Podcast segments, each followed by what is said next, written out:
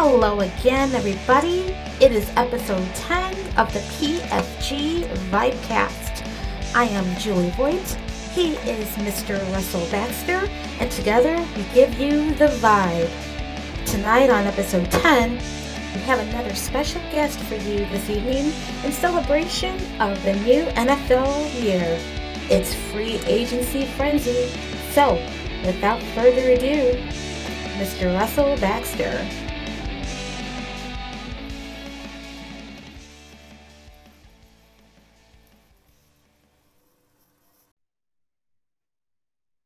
Well, Julie, uh, we would like to welcome to the show for our 10th Vibecast.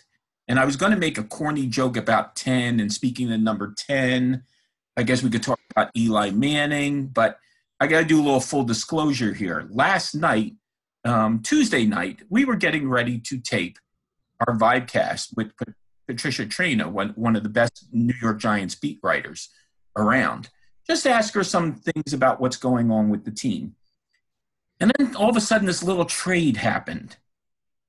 Uh, Patricia, what's the last 24 hours been like for you? Uh, it's been uh, it's been interesting, Russ. It's been interesting. Um, I I tweeted this last night. I went out to dinner with my husband, uh, and I was looking forward to a nice, relaxing, you know, afternoon. I figured I, I'd take my podcast. I I was all set to, you know, I'd finished my work. I was going to sit down with a movie or read a book or, you know, do something fun. And we get, we leave the restaurant and I get in the car and suddenly my phone starts going crazy. And I'm like, what the heck? So I look down and I see the news of a, of a certain trade of a, you know, some guy named Odell Beckham. And I'm like, oh boy. So I, I'm, I'm sitting there and I'm telling my husband, hurry up. I got to get home. I got to get to the computer. I got to work. I got to work and I sat down. I think it was this was a little after eight o'clock, and I think I worked until I want to say one o'clock in the morning. Well, mm. blockbuster to be sure, and uh, you know we'll get into the details in a second here. Julie, I mean, I I know as you and I were getting ready to tape last night, I sent you the note. Um, about what had happened, and uh, we knew things were going to be a little different last night. What was your reaction to when you heard about the trade? Of Odell Beckham to the Cleveland Browns? Oh boy, it was shocking because, of course, you know, you're reading certain things that, you know, it would be wise for the Giants to go ahead and try, you know, to keep him in some way. Um, should they just let him go? Of course, the rumor was already out that he was talking to the Browns. And then, you know, all of a sudden all that happened and you know, with me just being an NFL fan, I'm thinking, boy, these Browns, you know, they're they're stacking them up. They're ready. They're ready to take off for, for next season. So it was kind of shocking. And then that's when, you know, of course, you messaged me saying, "Hey, I think Patricia's going to be busy." I'm like, well, it's expected. um, Julie, uh, uh, you know, I'll, I'll, ask on behalf of you here. Uh, mm-hmm. the ramifications of this trade, Patricia, um, for the Giants organization. Uh, it had been floating around out there to a degree, um, but it's still a monumental move. I mean, this is a guy who was a first round pick in 2014. When he's been on the field, he's been absolutely electrifying. When, by the way, when he's been on the sidelines at times, he's been absolutely electrifying as well. Uh, there's no denying the talent. Were you caught off guard by this at all? Um, I wasn't surprised that they moved him, Russ. What I was surprised about was the timing.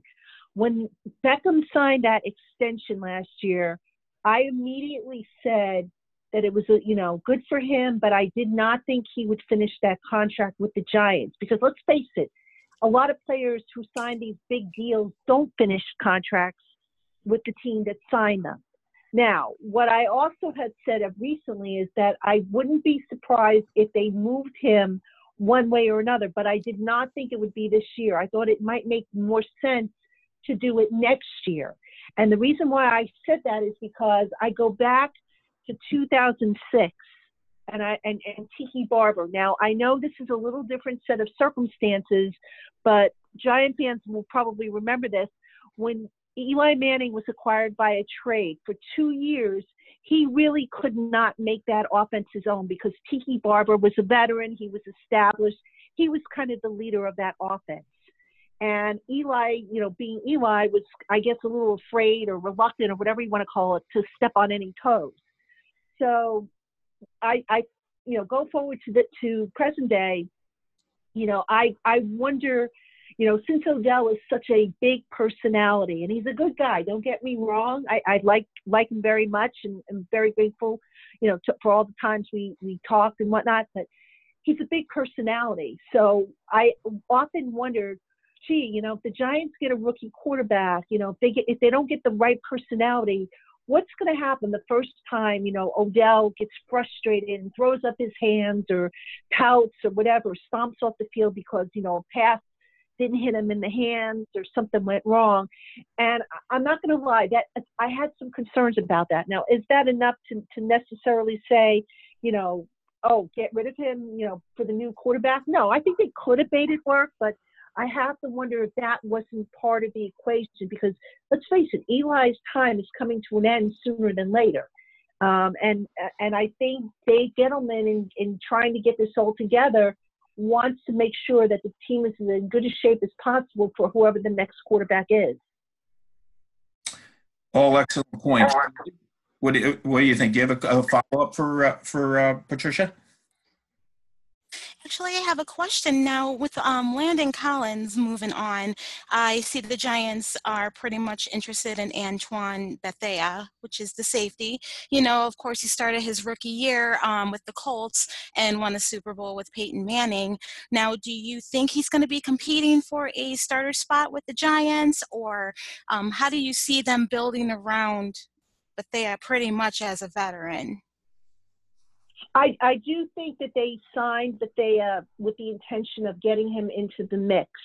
They wanted, you know, they they also acquired, you know, Jabril Peppers from the Browns as part of that big trade. Mm-hmm. So I think that's going to be your new uh, starting safeties for the Giants, Bethea and Jabril Peppers. And then you're also going to see Michael Thomas, who, you know, stepped in when Landon Collins got injured and, and played well. You're going to see him in the mix. You may see Sean Chandler in the mix, but they had to upgrade the safeties. Um, you know, Curtis Riley, who was the free safety last year, he was a converted cornerback. He struggled with ang- angles. You know, did, gave it his all, but just wasn't the guy that they needed. And I think for James Bettcher, given his system, the safety play is so important, and they just did not have it on a consistent basis last year. So, you know, you bring in Bethea, who played with Bettcher in Arizona, I think, for one season. And I definitely think he's going to be in the mix for a starting position. Okay. Uh, Bethea is one of those physical safeties too, who can do a lot of different things. He certainly made his tour around the league um, during his career, and he's he's been a, an impressive player where he's been. I'll I'll, I'll follow up with one last question, um, which is probably the one you've been getting the most. Um, since the, the trade happened. Of course, the Giants are now sitting with the sixth pick and the 17th pick in the first round. Um, obviously, quarterback, you, you just mentioned Eli Manning, um, who is certainly winding down. That whole class, it's in a funny, uh, Patricia, that class of 2004. Philip Rivers, Eli Manning, Ben Roethlisberger, all still at it. Um, it's pretty amazing.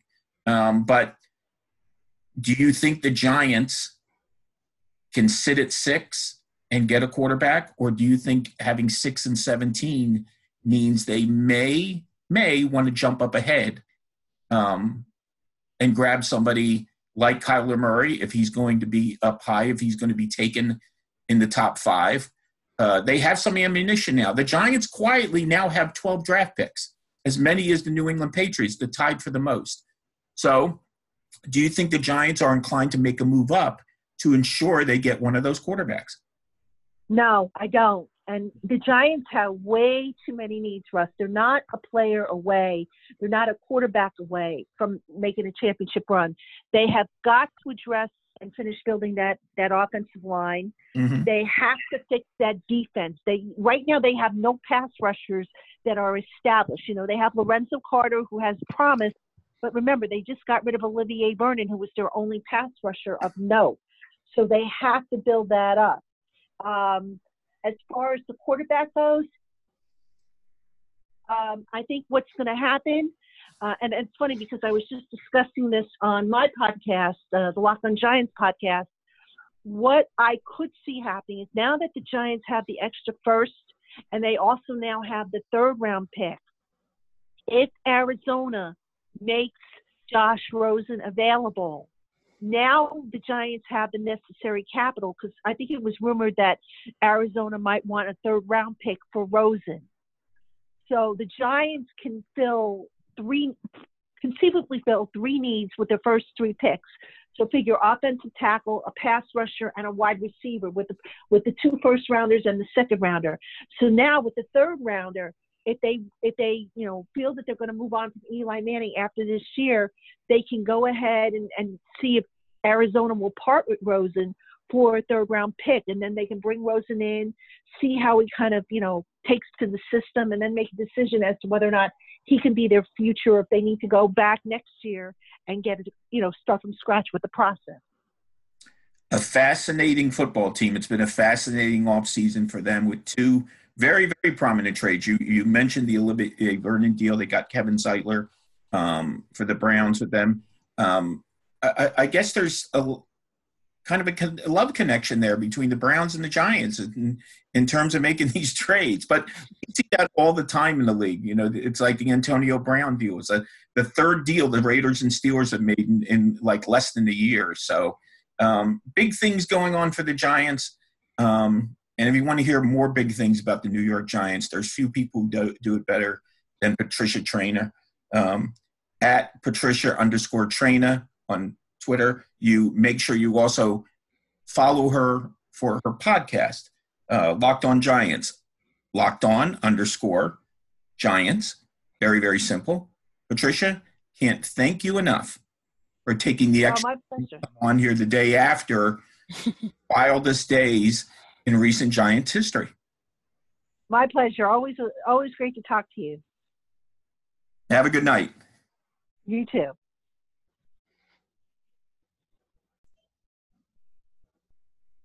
Well, once again, I want to thank Patricia Traina for coming on uh, coming on to the show. Um, again, we had her scheduled before the Odell Beckham news came down, so very fortuitous on our part that we were able to get her basically 24 hours after one of the biggest deals deals of the offseason. And certainly a deal that probably surprised a lot of people, Julie. Julie, is there, is there been anything else that you have found particularly surprising about the early stages of NFL free agency?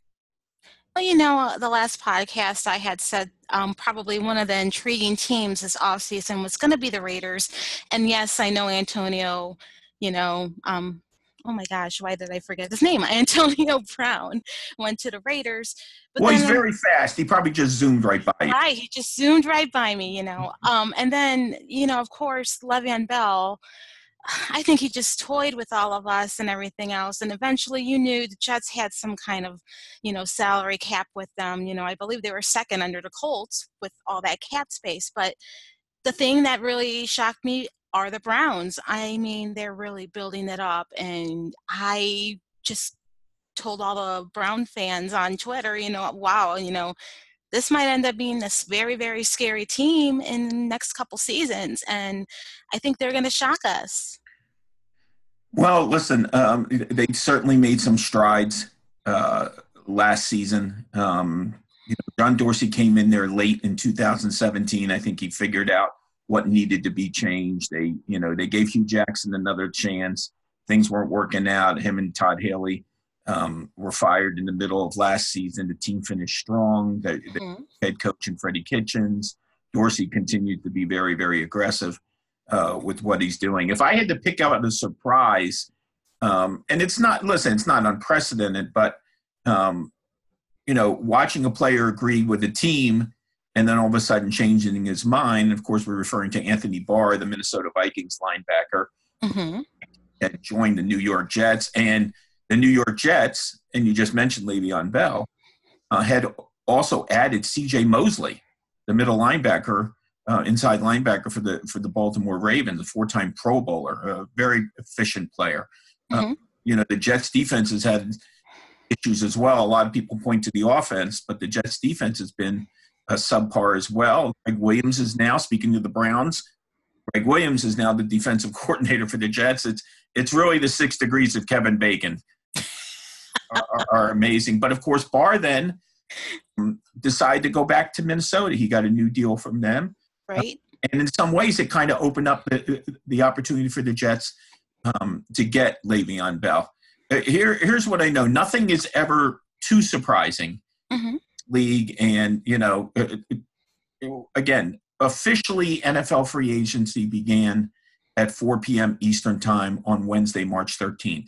Mm-hmm. Uh, legal tampering thing, which I like to refer to as jumbo shrimp, it's kind of an oxymoron, um, really began Monday. And it's just been this flurry of signings. And I actually think the next couple of weeks, Julie, are going to be even more intriguing. We're not going to necessarily see these break the bank type of contracts. Mm-hmm. To see some very, very good, effective football players go to the teams that have been the most patient. Right. So now, in your experience of your many, many years with all this, how would you rate this season so far with these surprising well, things? I, I, wouldn't say it's overly surprising compared to others. I, it, it's really just become the trend mm-hmm. recent years to see a flurry of activity um, the first three or four days, including the legal tampering period where we hear all the announced deals and then now everything's official as of four o'clock today and so on. But I don't think it's been any more surprising than any other. I mean, listen, there was obviously two very, very big names that got moved in terms of trades, both wide receivers, Antonio Brown and Odell Beckham Jr. But, um, you know, it, it, how teams are able to rebuild themselves or build themselves or fortify themselves is always very, very fascinating to me. Everybody has a different plan. Some people come in and with a big splash towards free agency and don't do as much in the draft. Mm-hmm. Rely very, very heavily on the draft. Um, you know, we did see. I will say this: little, little change in departure philosophy with the Green Bay Packers. This mm-hmm. is it's always been very, very draft heavy. Um, Ted Thompson there now. Brian Gutekunst. Brian Gutekunst. This is his second offseason as the general manager. And mm-hmm. oh, they signed Za'Darius Smith. They signed Preston Brown. They signed Adrian Amos to help their defense. Uh, they they signed Billy Turner to help offensive line. You don't really see the Packers do this, and they still have two first round draft choices as well. So um, I thought I found that to be very very fascinating. But I don't think this is. I think there's always that initial reaction. Wow, this is the wildest offseason I've ever seen. Mm-hmm. Um, eventually that becomes like, gee, he's the highest paid player at his position and then yeah. history. Every year we say that, and I think every year we kind of say the same thing about the flurry of activity. But boy, is it fun! And it is to do shows like this and and have uh, Patricia Traina on, I guess, mm-hmm. 24 hours basically after one of the biggest trades of the offseason. And, and just a reminder for Giant fans and football fans in general, follow Patricia at Patricia underscore Traina. Find a follow her um, podcast as well. I'm sorry, Locked On underscore Giants, and as well follow Julie Noted underscore PFG. Follow PFG Vibe, and follow Bax Football Guru on Twitter. And Julie, yes, pleasure as always doing a show with you. This is show number ten already. Number ten. I yes. like that.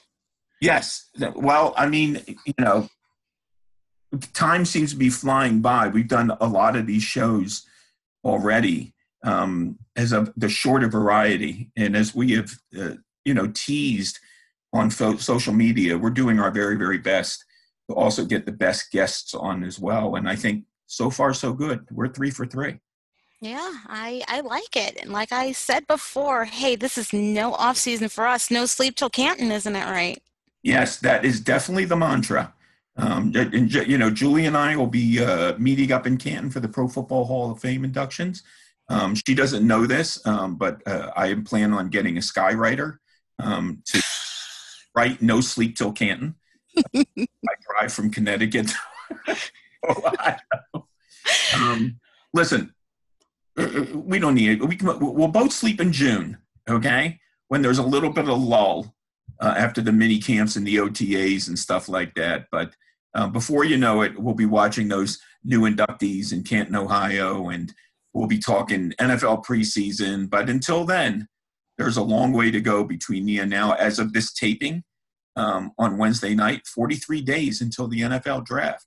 Um, that, that's amazing to me. I, didn't the Patriots just beat the Rams in the Super Bowl last week?